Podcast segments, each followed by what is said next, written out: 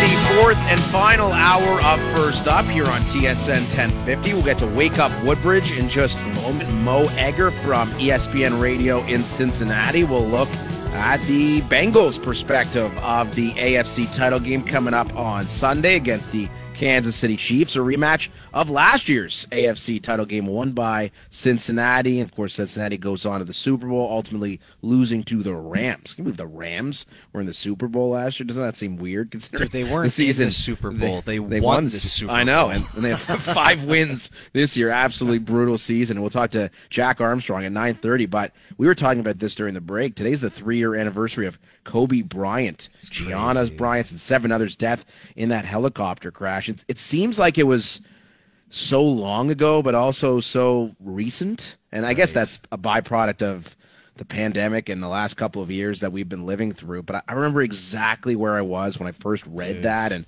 the text coming in, and you're like, Kobe, like, no way. This I remember the pit in my stomach Yeah. hearing about it and still still thinking about it about that tragic loss to you know the world and you know the tragic you know devastating accident that they were all involved in it's just it's soul crushing to even think about still that that actually happened Yeah, it was three years ago today. Wow. I mean, Yeah. kind of feels like it was longer, but it also kind of feels like it was yesterday. And i know maybe as you get older, that's God kind of how bless- life God is. bless the Bryant yeah, family that's, and everybody, uh, all the other families that were involved too, man. That is wild. Seven others, Crazy. in addition to Kobe and his daughter, uh, passed away that day. Um, truly, just harrowing stuff. Harrowing stuff. In any case, it's time for a wake up Woodbridge. No easy way to segue from some really sad, a really sad anniversary uh, to uh, wake up Woodbridge, but we're gonna do it. We got some great callers on the line. Let's hit it, Chrissy.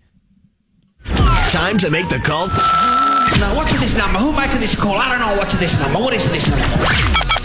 Wake up, Woodbridge. Buongiorno. Wake up, Woodbridge. That's right. Okay, so this is Wake Up Woodbridge. We want you to call in and give us all your takes, all your thoughts, all your suggestions. But I'm looking at the name of the callers, and I know Cheese, you do a great job grinding away guest chases, getting good people to come and join us as guests on our show. I'm looking at one of the callers. Do we have Josh Hamilton, like the former baseball player, calling to be a guest on our show right now? Wake it Up might Woodbridge? be. On line three, are you Josh Hamilton, former Texas Rangers great? Yes, I am. No, I'm not. Oh, you had me all excited there, Josh, Josh. in Hamilton, though. In Josh Hamilton. in Hamilton. So you Nice, doing, okay. You guys doing all right? We're Doing great, buddy. buddy. What's going on with Doing you? Not much, not much. I enjoyed that game yesterday. It was great. I heard you talk about my Rams just before uh, I got on here. I'd say I am a Rams fan. One Wow. of three or four in all of Canada, I think. And uh, And okay LA, too. Yeah, I, hey, I'm okay with 15 years of darkness after selling everything to get that championship. It was Yeah. great to watch with my dad. Anyways, that game last night, great game. Uh, good teams find a way to win. And how about that goalie? What's his name again? Slippy, Swami, Swanee. Oh, it's right here. Samsonov. A beauty. Oh, wow. He played great, didn't he? Yeah, he sure did, man. I mean, just you, you, you can't, you can't sit here and not be amazed at, you know, just the record and the level of play that Ilya Samsonov has provided for the Maple Leafs this year. I mean, it's been, you know, super impressive, super impressive. 14 0 and 1 is Ilya Samsonov on home ice this year with ridiculous numbers too, right? The goals against, the save percentage approaching 940. I mean, this guy's been a superstar on home ice and I'm, I've said it before. I'll probably say it again before the show is over. I'd keep riding him. I'd give him the start on Friday against Ottawa. If he wins again, start, again, start him again on Sunday against Washington. Why mess with the way that he's been playing? And I get it. Matt Murray needs to find some starts along the way. There'll be opportunities. But when you have a guy who's as hot as Samsonov is, Yeah. I, don't, I don't see why you'd go away from him. Well, good thing that Al's brother is not the Maple Leafs GM because he'd probably wake up this morning and sign into a contract five years, five million dollars. uh, according It might be him. low. It's like, you know, Yeah, what, what, what, what's be really Vasilevskiy getting? And look, oh, I- yeah, yeah. I, I'm not sitting here and saying that you know maybe that couldn't be an option for the Maple Leafs, but I think it's pretty safe to assume that the way the Maple Leafs have viewed the goaltending position over the last three years, they don't want to pay that position big money. And so if Samsonov is a guy that you like and you think could be a future for this team, the only way I think he sticks around is if you find a way to move on from Matt Murray. They are not carrying nine million dollars in goaltending next year.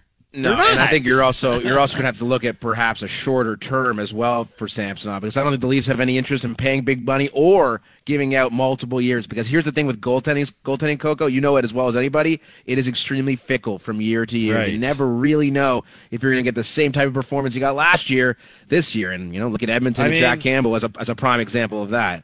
Absolutely. And and look, Jack Campbell, look, he he played some great hockey for the Maple Leafs. You can't you can't take that away from him. He got his contract that he deserved. And did he have some struggles along the way so far in Edmonton? Yeah, but it looks like he's bouncing back. You know, I think he's won 6 in a row since he's had the net. And that's that's that's for him to decide, but clearly the Maple Leafs didn't want to commit to him long term. And I think what we've also seen with the Maple Leafs, they're comfortable winning games like with, with Erik Källgren and, you know, they've got Joseph Woll, who they're very high on in the Mar, in, in, with the, with the Mar, Marlies in the minors, who's, by the way, has won 11 straight games and is 11 and 0 on the season. So when they're evaluating that position, as great as Samsonov is, I don't think they're going to commit to him long term. I agree. You know who we would sign to long term here on First Up is our next caller, Jack from Uxbridge. Eight year deal, max term for you, Jack. What's going on? Oh, I love it. I'll take that deal any day of the week. No problem. Good morning. you deserve it, man. You deserve it. Hey, I like your last caller. Uh, he said he enjoyed the game last night. There's been a couple of games recently that that they were lucky to win. Uh, they they had some bounces go their way last night, and Samsonov played great. But I wouldn't say that team has played really really well. There's some forwards that have been you know going, but the defense is uh, there's been some lapses that you know I I just I'm just looking at a sloppy. They looked really slow last night. Did they get some breaks uh, here and there? Yes, they did. They uh, but. Uh, I I don't know. Like I, I'm not seeing what uh, maybe other people are seeing that they're playing great games. I I think Samsonov is a great goalie. You guys touched on it. I I look at teams that bring up a guy like you know Skinner out in Edmonton that's got the net most of the time or as much time as Campbell. Teams aren't going crazy on goaltenders anymore because they're they're just if you luck into a great one, great, yeah, that's good. But you know to go and have goalies that from one year to the next fall off the, the face of the earth in their play. I just don't agree. I don't think people are going to put the money in there. But you know, again, I, I'm I'm liking that the Leafs are pulling out wins, but um, you know, I'm I'm anxious to see what they're going to do to to get them over the hump of what they need to be tough to play against in the playoffs. Because as we saw last year and every year, once you get in the playoffs, it's a different style of play, and you better be tough to play against. And they have to start playing that way. Oh, Jack, I, I, I don't think I can disagree with you about you know being excited about what this team's going to do moving forward. I think everybody in Toronto is excited about what this team's going to do moving forward, but we can't sit here and analyze you know every single shift and every single period of the Maple Leafs in the middle of a season. I mean, at the end of the day, you got to be happy with the results, and they're finding ways to win games, even if you don't think they're playing well or even if they don't deserve to win, I mean, that's usually a sign of what good teams represent is they find ways to win games that maybe they shouldn't. And, you know, I think what we have to appreciate too is that they're not going to play perfect every game. And I don't think the Maple Leafs want to play perfect every game because even if you look at the way they're maneuvering their lineup on a nightly basis, they're doing it by trying – they're giving guys options to come up from the from the minors, like Joey Anderson got yesterday. They're figuring out right now what they have and where they fit. And so sometimes when you do that, you have to mix and match. You're probably not going to get the best execution. You're probably not going to get the best level. You're going to have your down nights like they did on Saturday night Montreal because maybe you just can't get too too excited or get to get that amped up for that type of matchup, knowing that you're playing against one of the worst teams in the league. But overall, I mean, you know, I was talking to Frankie about this yesterday when we were doing the CHL Top Prospects game. it's hard some days to come up with Leaf content because everything is so good around this team right now. That's it. And when you're talking about trying, oh, should they trade for a depth defenseman? Should they trade for Right. a bottom six forward? Like, sure. But this is not a team that is in desperate need of anything because they've gotten a really consistent performance basically from the beginning. Well, maybe not the beginning of the season, maybe seven games in and and and beyond. And that's kind of difficult for us to generate content. But there's so many good performances to look back on, including Samsonov, including what Mitch Marner did last night, William Nylander all year long. So I guess that's the kind of stuff we need to focus on, which perhaps isn't as hmm, well, what's the word? I could not compelling would be the wrong word, but you know, early on the season when they were really struggling and people were calling for the the jobs of Keefe and to trade this guy and trade that guy, it's a lot more a lot more animosity uh, in the fan base and not so much at this point in time, which I think ultimately is a good thing. The Cincinnati Bengals, they're feeling real good right now. They are in the AFC Championship game. They're taking on the Kansas City Chiefs on Sunday, and we go to Cincinnati on the other side to talk to Mo Egger from ESPN Radio. He covers the Bengals. He joins us next.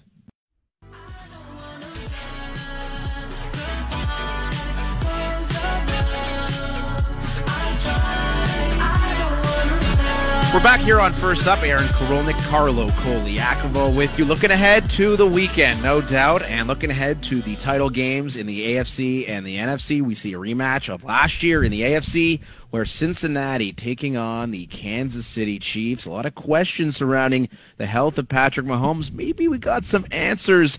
Let's head down to Cincinnati now and catch up with Mo Egger from ESPN Radio in Cincinnati, the host of the Mo Egger podcast. What's going on, Mo? How are we doing? We're good, man. We're good. How are Bengals fans and ESPN Radio in Cincinnati hosts feeling about Patrick Mahomes' health following the full practice participation yesterday? Well, I, I don't think anybody was ever wondering whether or not he's going to play. Uh, I think the question is, how much pain is he going to be dealing with by the time Sunday comes around? He talked yesterday and said, you know, all systems go. He was a full participant in practice, but I, I think once Sunday gets here and the temperatures have dipped below 32 degrees, it's going to be interesting. But look, I mean, we we that that team and I think most fans believe that Patrick Mahomes on uh, a compromised leg is better than 99% of human beings with uh, two healthy legs. And so I, I think as we get closer to Sunday, it's obviously going to be something they focus on in Kansas City. It's I can't imagine Patrick Mahomes is going to be playing, you know, completely pain free. But I think the fact that he went yesterday is an encouraging sign for Kansas City. And uh, if he's out there, uh, whether it's compromised, whether it's 100%, whether it's on one leg, he's still Patrick Mahomes. Yeah, he sure is, and uh, I think we're all being played like fools with the whole uh, high ankle sprain that doesn't look like a high ankle sprain if you watched them play in practice yesterday. Uh, Mo, I want to talk to you about the Bengals because they're a team that seems to be playing with a chip on their shoulder, uh, especially the last couple of weeks, and you know, they feel disrespected by the NFL and everybody in the league that, you know, counted them out against, you know, the Bills and even the old coin toss theory where they were mocking that whole theory in week 18 against the Ravens. Now, they did escape with a win against the Ravens. They got lucky, but good teams create their own luck. But do you think, what, why is it that the Bengals feel disrespected in this moment? I think this is a team that, uh, for whatever reason, what works for them is creating, whether they are real or slightly contrived or completely contrived slights to motivate them. You know, I watched uh, the Georgia Bulldogs win the, the college football playoff national championship. And after the game, I listened to Georgia players talk about how we proved the doubters wrong. Nobody believed in us. This shuts up all the critics. It's about time we get our respect. And I'm going, well, my memory's not great, but they won the title last year. Last year. They were the number one team in the country most of this season. They're an NFL factory. They never lost a game this year. Was there someone out there that I didn't hear who thought they would go seven and five? The point being, th- there are there's a lengthy list of athletes and and collective teams that have you know come up with ways to give themselves an edge. I watched a 10 part documentary two and a half years ago about Michael Jordan, and the central theme of the entire thing was This dude's competitiveness is fueled by, at times, either real or completely made up slights. This team is similar. Look, logically, the whole neutral site AFC championship game that would have been played had KC and Buffalo made it. Um, the Bengals sold tickets to an AFC championship game in the event that they would have hosted it against the Jacksonville Jaguars. Teams do this all the time. Logically, you and I know that. Um, but there's a difference between the real world and inside the mind of an athlete who's looking for an edge. And the Bengals have a bunch of those sort of guys. Zac Taylor fully admitted, the head coach on Monday, yeah, I scour every corner of the internet looking for things that I can give my players that they might rally around. It it works for this team. Now, I think the angle this week, honestly, is kind of hard. Look, they're they're slight favorites as of right now. They've beaten the Chiefs three times since last January.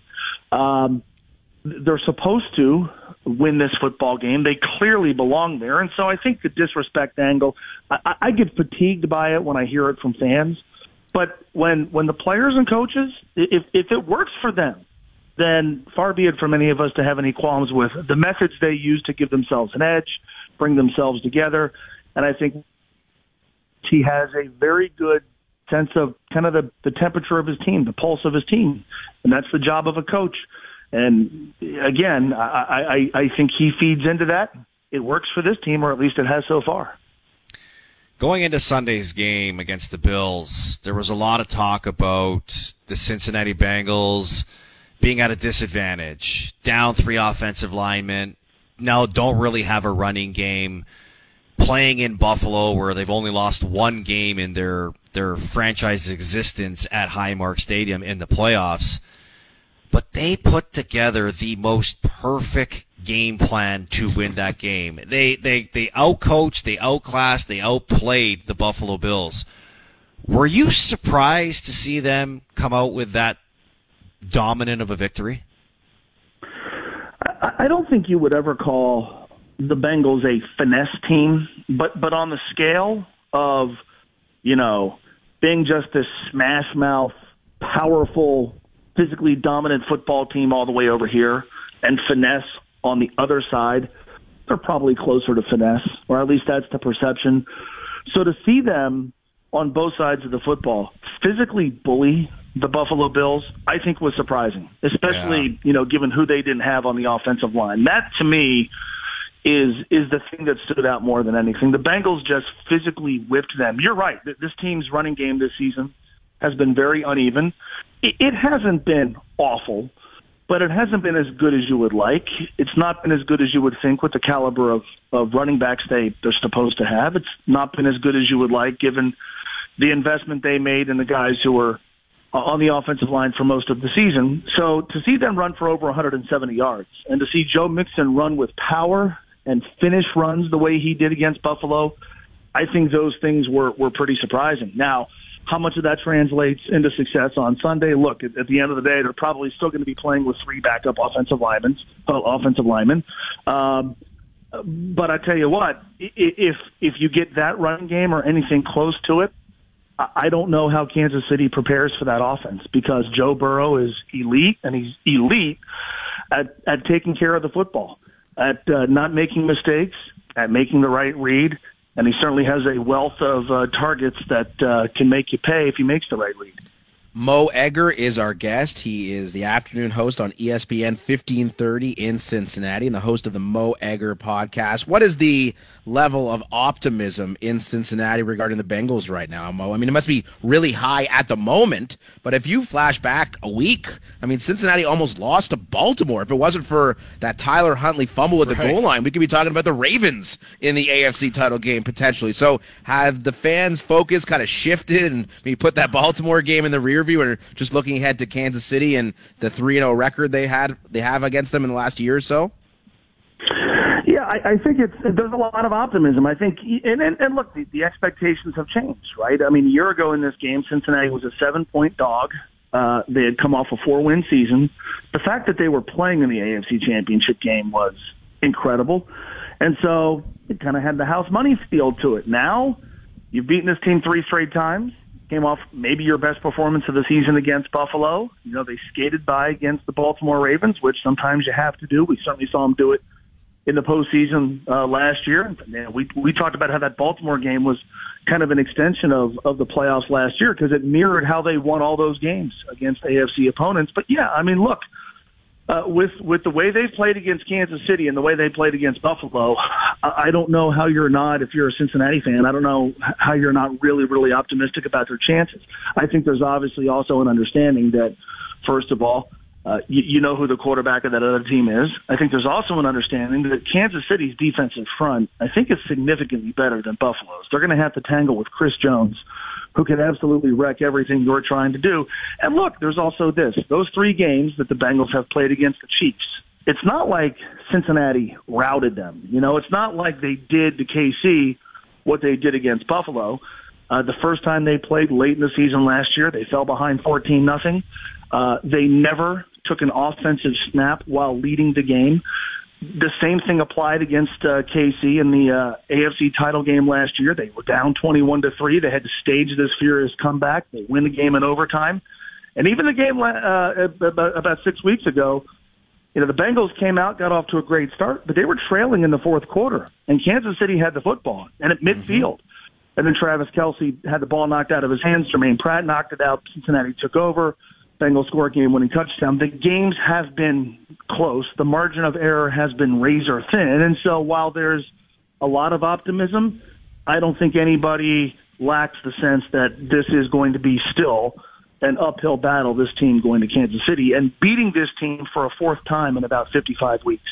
Yeah, it's going to be such a good game on Sunday. I think both games this weekend are just. I think the four best teams in the NFL are are still in the mix, and I think that's a great thing for the weekend ahead. You'll be covering it on your show, on your station, uh, ESPN 1530 in Cincinnati. I'm sure on your podcast as well. He is Mo Egger. Thank you for doing this, Mo. Anytime, guys. Thanks. Thank you, Mo Egger from Cincinnati. Probably delving deep into some Skyline chili this afternoon.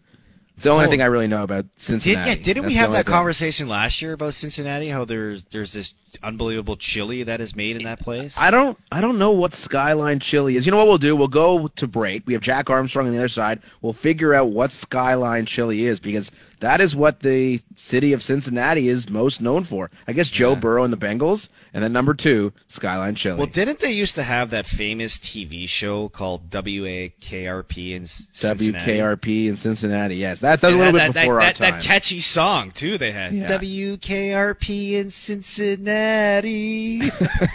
I'm sure Jack watch, Armstrong watched that show. I used to watch it. Well, I never used to watch it. There was a show I used to watch every day when I came home from school, and then that show followed the show that I watched. So it was mm. like hmm. it was a song that was catchy in my head. Yeah. well, maybe we'll play that for you on the other side. We've got Jack Armstrong standing by, my FanDuel best bets as well. A very busy final half hour for this Thursday morning here on First Up. Coming on your way next. We are giving away a pair of Raptors tickets. Listen to each hour of the First Up podcast for a clue to the identity of a former or current Raptors player. And once you have all the clues and you know the identity of the player, you'll have until the end of the day to enter at tsn1050.ca for your chance to win the tickets. Here is your clue. Our fourth and final clue for the Reveal That Raptor contest here on First Up. This Toronto Raptor averaged more than seven assists per game during his time with the Raps. The fourth hour of First Up continues here on TSN 1050. The Toronto Raptors' big win late last night against the Sacramento Kings, a game that ended well after 12:30. So it's very kind of our man Jack Armstrong from the Raptors on TSN to get up early. Oh, Yes, he was up late, gets up early, and join us here on the show. Good morning, Jack. How you doing? Good morning, Aaron. How you doing? I'm fantastic, thank you. Before we get into the Raps, Jack, we were talking about Skyline Chili in Cincinnati. We had a guest on from Cincinnati in the previous segment. Have you ever tried Skyline Chili in Cincinnati? Uh, yes, I have. Many, many years ago. Uh, okay. Uh, I used to work. Uh, Pete Gillen, who was the head coach at Xavier University in Cincinnati, and then Skip Prosser, who's who succeeded him. They were both very good friends of mine. So I used to go out and uh, uh, work Xavier University basketball camp when I was a young coach, and then coached against those guys out there. So uh, been to Cincinnati many times in my recruiting travels. So yes, Uh, Mm. I've been there, and and uh, I'll give you another one. Uh, if you like ribs, the Montgomery Inn Boathouse, uh, right downtown, Oh, In. Cincinnati? in Cincinnati, the Montgomery Inn, a Montgomery Inn, and uh, it's outstanding. If you like ribs, they got fabulous ribs there. So uh, who doesn't yeah, like Cincinnati's a good town, good sports town. Nice. So does the chili live up to the hype? You would say yes? Oh yeah, oh yeah, Okay, absolutely, right on. absolutely. Maybe there's like a market here in Toronto. Like we're missing like a Skyline Chili restaurant, which would be a huge success. Would you be interested in investing with Carlo and I, Jack? You know what he says to that? yeah, get that garbage out of here. Yeah, it's definitely not bonjour. That's for sure. It would actually, I, honestly, it would actually do quite well. Dude, I'm telling you right now, my favorite thing to do, and I don't know if there's one that exists, soup and sandwich place. I, honestly, like you go, you get a nice bowl of soup, Oh, chili, beef barley, stracciatella, wedding, and you combine that with a nice sandwich. Oh, the best. Well, The you think absolute about like, best. like for example, a day like today, it's chilly. Yes. You know, the snow just stopped. And it's a perfect day to have soup and, and a sandwich. I, I agree with you. Now, maybe in the middle of August when it's a little hot, those might be quiet days. But uh, Yeah. on wintry days like today would be ideal. The best. Jack Armstrong, Raptors on TSN, our guest. Raps last night, I mean, a great performance, mostly defensively, Jack. I mean, they held Sacramento to 91 points. That's their lowest offensive output all year. Sacramento's been a great offensive team, and they had Fox and Sabonis and Huerter, all their main guys in the lineup. And what that says to me more than anything, there's a lot of people, kind of including myself, who've written the Raptors off and saying, ah, these guys are going to tank. They're going on the road where they've been so terrible. They're just going to pack it in. But clearly, at least last night, Jack, that was not the case. You know, it's interesting. They've been in every game. You know, they've lost a lot of them, but they've been in games. I mean, they're, they're they've overwhelmingly been quite competitive. Uh, you know, a lot of it has been, uh, you know, give, giving up leads in the fourth quarter and defensive breakdowns, but but they've been in games, and they're as healthy as they've been. You know, obviously, uh, you know, now having Precious Achiuwa back, they're a different team and a team that can be very competitive and has been very competitive with everybody that they play. So, you know, the final six games of this trip coming up, you know, I fully expect them to be able to be competitive with all the teams that they play. How many they win, how many they lose, I have no idea. Uh, but nonetheless, if they guard like they guarded last night, uh, they give themselves a great chance. I mean, look, they forced Sabonis, who had 23 straight double doubles, uh, into a just a horrible night. He didn't have a double double, and he turned the ball over nine times. Uh, so they did a phenomenal job frustrating him. And then when you when you couple that with uh, the job that they did on Fox, uh, forcing him to have four turnovers, and he looked uncomfortable and offbeat all night. Uh, they did a really good job. And and again, you could say, well, it's Sacramento. No, Sacramento going into the game last night was the number three seed in the uh, Western Conference and the highest scoring team in the NBA. So they're not your uh, your father's uh, Sacramento Kings. They're, they're a team that uh, is is good. They're gonna, uh, you know, as long as they stay healthy, they'll be a playoff team, and uh, you know they're to make some noise. So they're good. So that's a, a heck of a win last night, particularly on the road. Yeah, it sure is, uh, Jack. But it comes at a confusing time for Raptor fans, and maybe even for the Raptors, because of where they stand in the standings. They're still one game out of the tenth seed uh, for the play-in round, and we haven't really heard anything from Masai or Bobby Webster as to what their sense of direction is for this team. And and you have a good pulse for this team, watching them every night, and obviously your your your your own analysis of this team, even just basically on what you just said about them being in every game. But you know, Fred VanVleet is is a big topic of conversation about a player that's highly sought after and a player that's you know beloved in Toronto because of who he is and what he represents. What would your approach be for this team and and Fred VanVleet's future? Well, number one, you're not going to hear anything from Masai and Bobby until the trade deadline ends. uh, you know, they, they that's how they operate, and uh, which is fine uh, because it's you know they have to get deals done or at least listen to deals or propose deals. So uh, the more quiet it is and more uh, keeping things close ranked, that's the way to operate.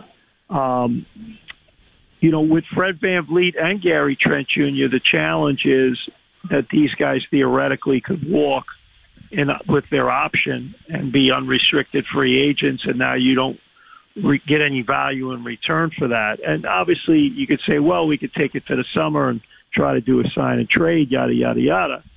Uh, but th- th- that gets complicated, and a lot of teams don't want to do you any favors.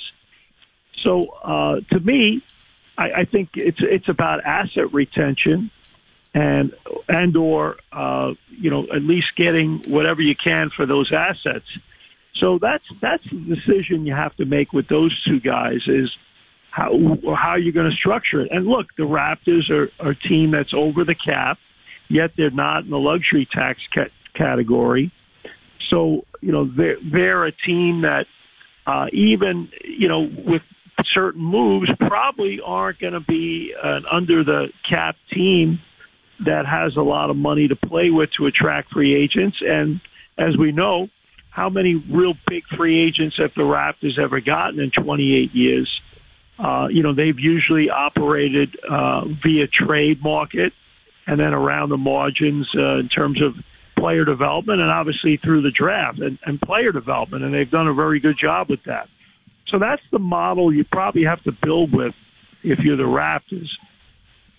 So with that being said, uh, you know, if, if, if for a Fred VanVleet or a Gary Trent Jr. or both or neither, whatever, you, you reach a point where you say, if, if I trade these guys, then I'm probably bringing back pieces, uh, that have longer terms on their contract because I'm already over the cap, yet I'm not in the tax. And so that's one way to look at it. And then the other thing is futures, meaning can you get a, a pick or two attached to the transaction? So I, I think those are probably the the things that you look at. Um, I love Fred VanVleet and Gary Trent Jr. I hope they stay.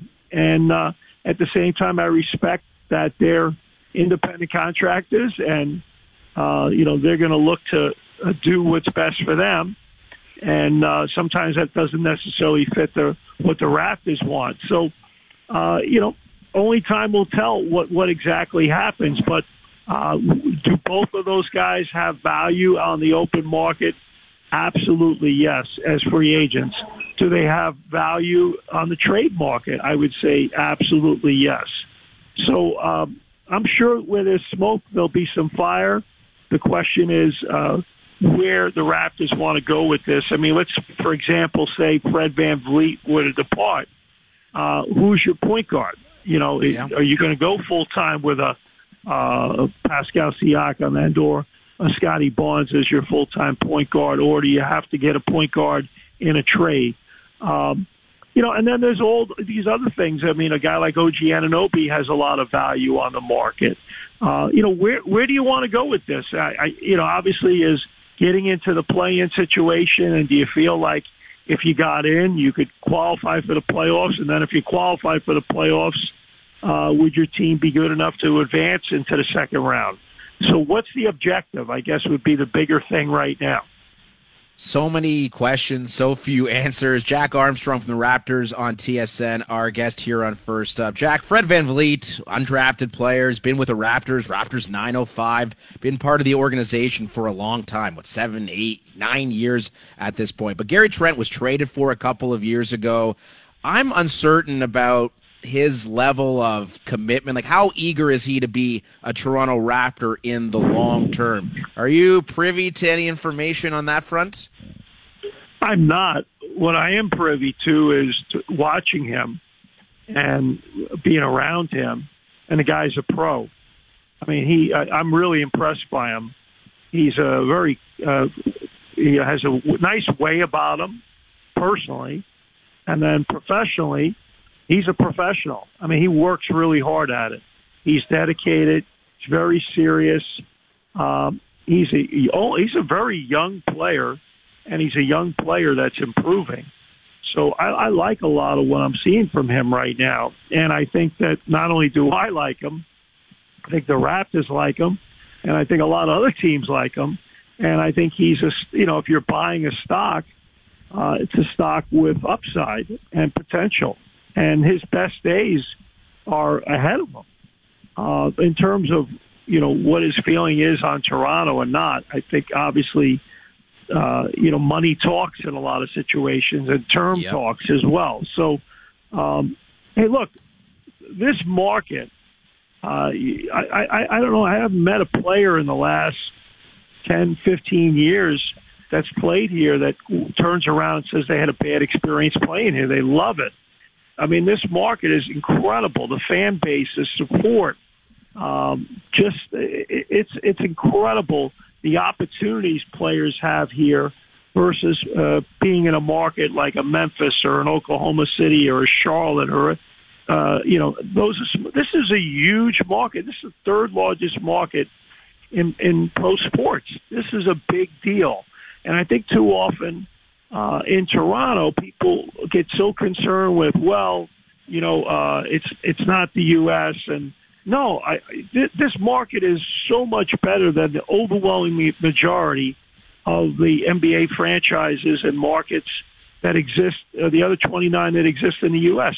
This is a great, great, great situation for a player and an incredible place to play, and guys love it. Um, so to me, uh, I, I don't worry about stuff like that. Well, does he like it here? Well, guess what? Uh, go play in Oklahoma City or Charlotte or places like that. And see how much you like it. Yeah, I'm telling you. You know, and the Raptors do things for it's first class ownership. They don't chintz. They do things the right way. It's it's a first class organization. So from top to bottom. And believe me, there's a lot of franchises in the NBA that don't operate at the same level. So uh, if you're a player, uh, this is one of the best franchises, if not the best, to play in the NBA. See, I, I have it from my sources, Jack, that Gary Trent would be willing to re-sign only if Toronto had a soup and sandwich shop that was in line with what Carlo requires. Exactly. You know, beef, barley, a nice little sandwich. There are some good spots downtown, Carlo. I will say, uh, soup and sandwich. This place, uh, oh, what's it called? Had it, Ravi Soups. Had it the other day. Ooh. Fantastic stuff. Good stuff. Really you know, good I, soup. I, I like your way of, you know, and, and, you know, you see what goes on in college athletics and there's all these little side deals. oh yeah. Uh, so why wouldn't you just create this little side deal with this soup and salad? well, Uh, it, it does seem. Sandwich. Oh, we're adding. It- sal- I'm adding salads now. Oh, too, to the salads! and Come on. Jack. Let's not There go crazy go. Romaine lettuce is too expensive. I, I Seaweed will say, salad. it, it does seem like every Raptor has their own like deal these days. Like Scottie Barnes, Subway. Subway. You see, like everyone's got something. Fred VanVleet and OG Anunoby with those beard trimmers. I mean, those guys, every it's, it's everywhere. It's everywhere. So Yeah. Can I can I make a point? You guys are joking, but uh, can I make a point to that? yeah, of course. That's a, that's another reason why this sure. is a great market to play in. Because if you look at a lot of other markets, I'm telling you, uh, that that doesn't exist. You know, there is an opportunity to do very well here in this market, and because it's a national brand, you're not a regional brand. You're not playing in San Antonio or Houston, uh, which you know, which uh, it's a regional brand. This is a national brand. So whatever you uh, are involved with is on a national basis here in Canada.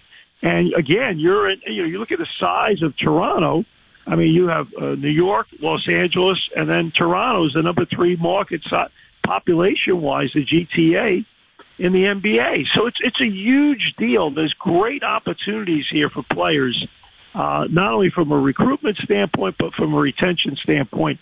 You joke about that, but in, in, in all honesty, you go around the league. If you're playing in Indiana or Detroit or places like that, maybe you're doing a, a commercial for a, a, a you know a, a, a car dealer or a junk a junk uh, j- you know junk uh, Yeah, yeah. place or whatever. But it's it's not it's not to the level that it is here, and that's my point. And uh, it, it, there's great opportunity here for guys.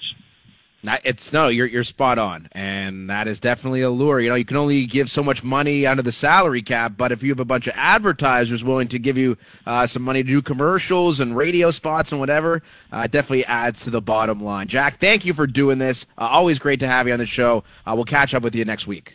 Guys, thank you so much. And Carlo, when you buy that place, uh, I'm happy to do some spots for you. Oh, I'll have my people talk to your people. Oh my we'll get a deal God, done. Jack, that would be unbelievable! Like you, you, you talk about a home run, like Jack promoting my spot. no, yes, that's, that's a lock The for only success. problem is uh, I don't have any people, and you probably don't have any people either. So it'll be you and I having a beer uh, solving this. I'm down with that. I would like to attend as well, fellas. Jack, we got to we got to wrap. Thank you very much. We'll talk to you soon. Hey guys, Zip All right, out. Jack Armstrong, Carlos Soup and Sandwich Shop, opening 2024. Mm. Yeah. You would we would have great we would have so many great ideas. Soup Club, like you get a like you you become part of the club where you, we get emails, we send you uh, like you know different Merch, offers, bang, merch, bang oh, my- merch, bang birdie bang merch, soup. Oh yeah, first up hats, first up hats, it, man. There's something here. Our soup and sandwich man. shop. Now I'm We I'm could do live in. remotes from inside our soup and sandwich spot. I mean, morning shows and uh, and soup and sandwich. Yeah, you know, we can get it going like ten thirty. It's like a brunch, a brunch spot almost. Hey, we could make some soup for breakfast a thing. Soup for breakfast. You know, that's something we Right? do. we do a lot every time we're in studio. Uh, in any case, my FanDuel best bets coming up on the other side. We got to get some capital for you to make your sandwich and soup empire, and we're going to Mm. start next.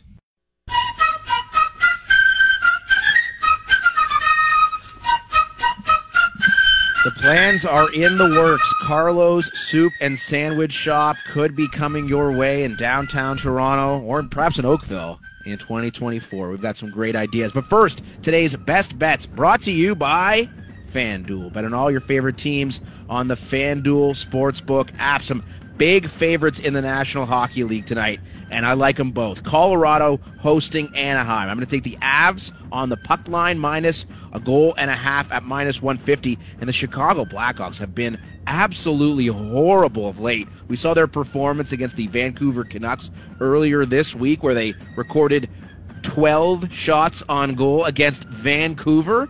Now they are in Calgary to play the Flames. I'm on the Flames minus the goal and a half as well at minus 150. And shifting over to the NBA slate, love the Cleveland Cavaliers tonight in Houston to take on the Rockets, a team that gives up a ridiculous amount of points. I think Cleveland has their way with Houston. Take them minus eight. Today's best bets have been brought to you by FanDuel. Make every moment more and get your winnings fast when you download the FanDuel Sportsbook app today. Carlo, today is your final day as a 39 year old man. Oh, I want yeah, you to savor true. each and every moment because the next time I see you, you will be 40. You will be over the hill.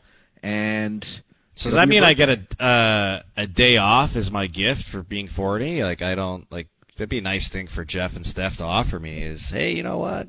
Here's a little gift for you. Take the day off tomorrow. You can try. You can try. Um, I don't expect that to happen, but really, where else would you rather spend your birthday than with me and 20 fingers and cheese and our audience? I can't think of a better way to spend the big 4 0. I mean, underneath my covers in my bed would be a nice spot to start. But you can do uh, that at 9:58, and you can do that as soon as we wrap up today's program. Thank you to all of our guests again. Thank you to Cheese. Thank you to 20 Fingers. Coco, you and I will be back for the big B Day celebration. We've got some big plans in the works tomorrow morning, 6 a.m.